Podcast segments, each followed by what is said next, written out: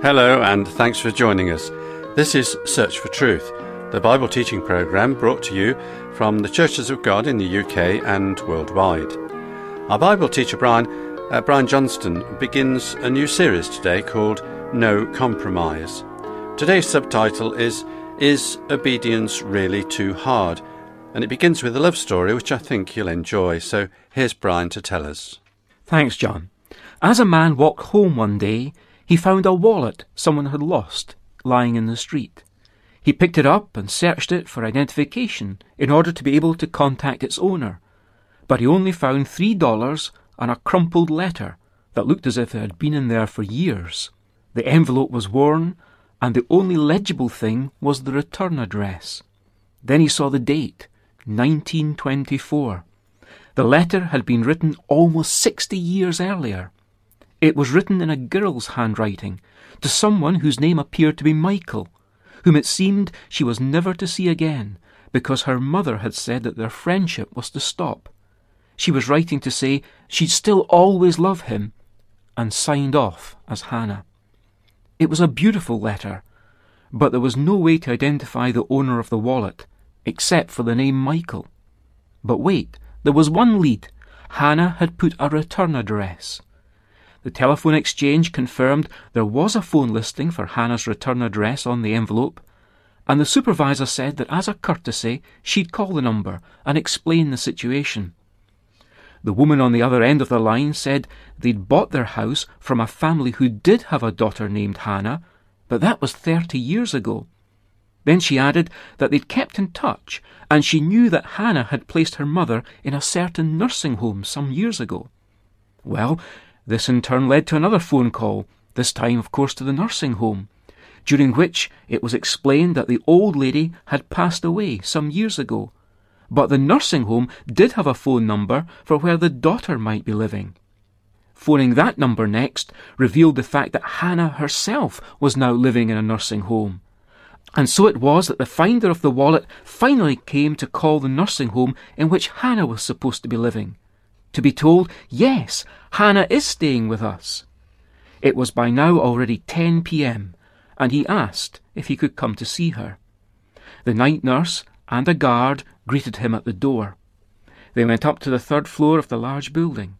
In the day room, the nurse introduced him to Hannah. She was a sweet, silver haired old timer with a warm smile and a twinkle in her eyes. He told her about finding the wallet and showed her the letter. The second she saw it, she took a deep breath and said, This letter was the last contact I ever had with Michael. I loved him very much, but I was only sixteen at the time, and mother felt I was too young. Yes, she continued, Michael Goldstein was a wonderful person. If you should find him, tell him I think of him often.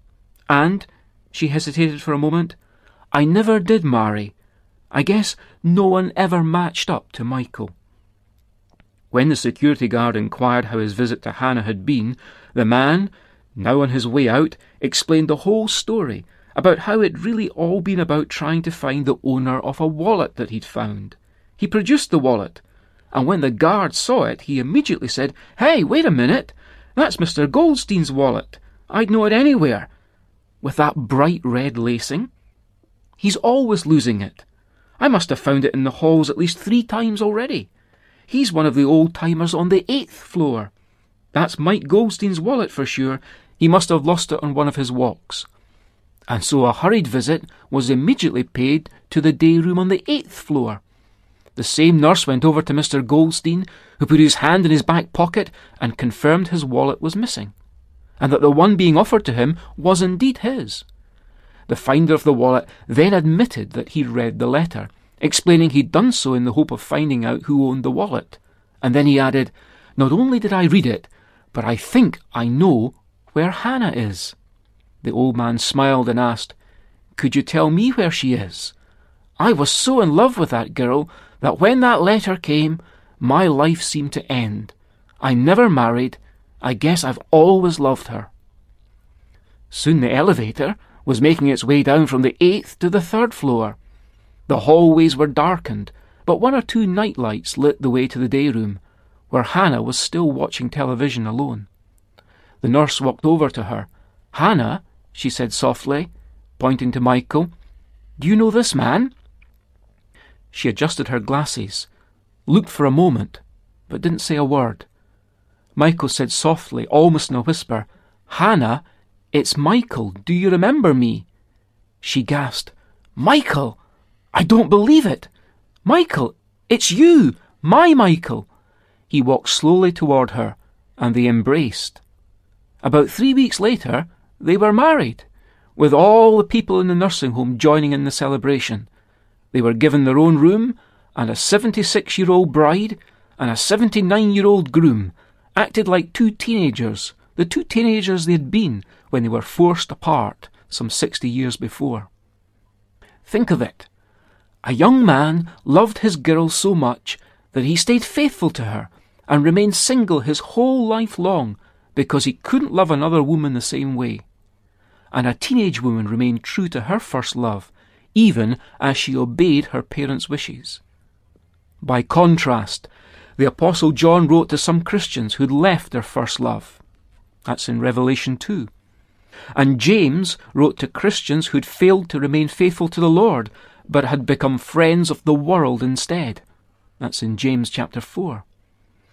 One day long ago, God asked the Old Testament prophet Jeremiah to visit a small group of people called the Rechabites, to invite them to the temple, and in a side room there to offer them wine to drink.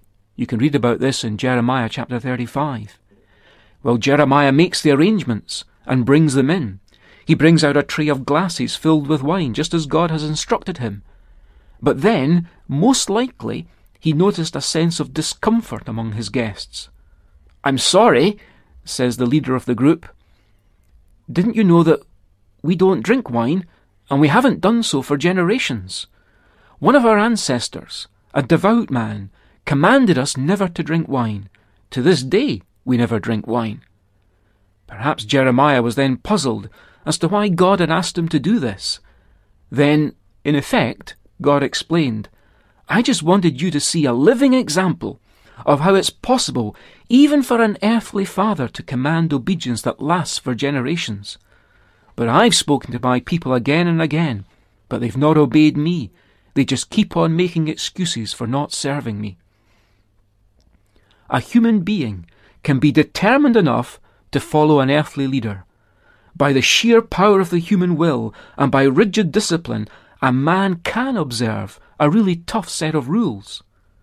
What then does that say about Christians, who, despite the regeneration and renewing by the Holy Spirit, can still live unfaithful, disobedient lives?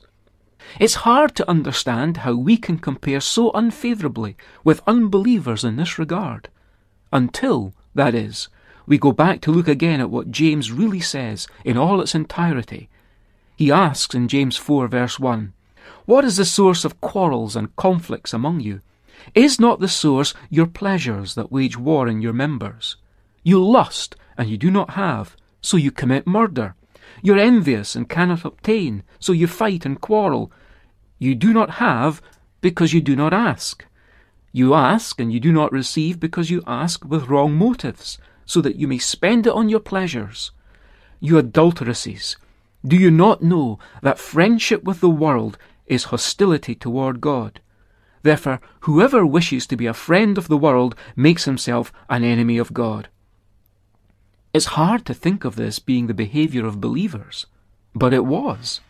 Believers become special targets of the adversary and he uses our own lust to bring us down. These were believers, here in James chapter 4, believers whose flesh, or sinful nature, was out of control. And James goes on to tell them that the Bible's always been reminding us that our human spirit, as influenced by our fallen flesh nature, tends only to envy and lust. And that's what's behind us never being satisfied, with the grass on the other side always seeming to be greener than where we are. When we find that happening, it's because our flesh, our fallen sinful nature, is exerting a greater influence on us than God's Holy Spirit is exerting on us. The remedy is found in the uncompromising words of the Lord Jesus Christ, when he said in Luke chapter 9 and 23, If anyone wishes to come after me, he must deny himself, and take up his cross daily, and follow me. Notice the uncompromising, self effacing, self denying, self sacrificing message of those words. But yes, a crucifying of the flesh with its passions and desires is what makes possible our living and walking by the Spirit, praying also that we may be strengthened with power through His Spirit in our inner being, as Ephesians 3 and 16 says, to the end that we'll discover that God really is able to do far more abundantly beyond all that we currently do ask or think, according to the power that already works within us. Let's ask for more of God's power, the power that's already at work within us, so that by living according to the Spirit and not according to the flesh, we'll then be able, enabled by God, to obey and stay faithful, never leaving our first love.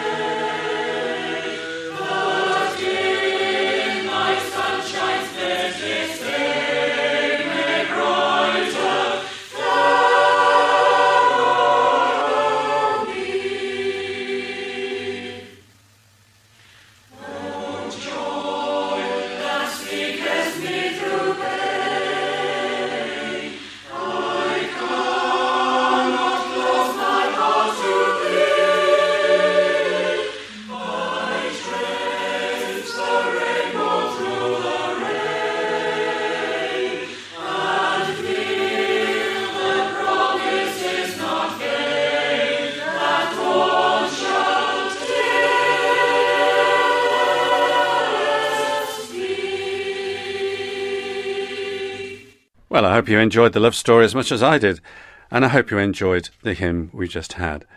The response to true love is to give love in return, and the Christmas song, In the Bleak Midwinter, ends with the words, What can I give him, poor as I am? If I were a shepherd, I would bring a lamb. If I were a wise man, I would do my part. What I have, I give him. Give him my heart. Now, as usual, we've a free booklet to accompany this series, and if you'd like us to send you one or more copies for group studies, ask for the title No Compromise, and you can contact us by email or by post, and here's the address.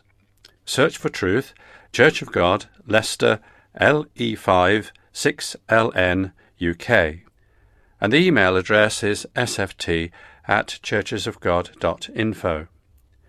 You can also find some past programs from Search for Truth and helpful material on our website. Just go to www.searchfortruth.org.uk. So thanks for your company today. Please join us next week if you can. But until then, it's our very best wishes from Bible teacher Brian, studio technician David, our singers, and me, John. So goodbye for now, and may God's blessing go with you.